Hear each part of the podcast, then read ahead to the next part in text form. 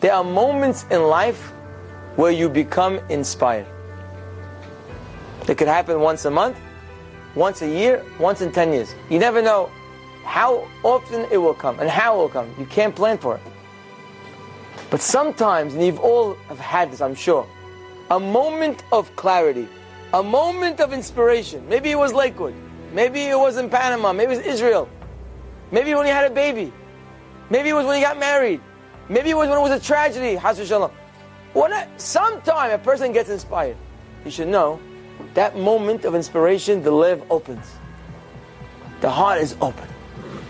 And that moment needs to be utilized and to be brought lemasa. So if you have a moment of inspiration, don't think it's going to last forever. You know, when a person's inspired, he thinks, oh, okay, it's, it's clear. Tomorrow I'll be the same way. No, it's going to leave. If you don't act on inspirational moments, they will leave you and you will end up empty handed. When there's inspiration means the heart is open. When the heart is open, you could fill a lot in that heart.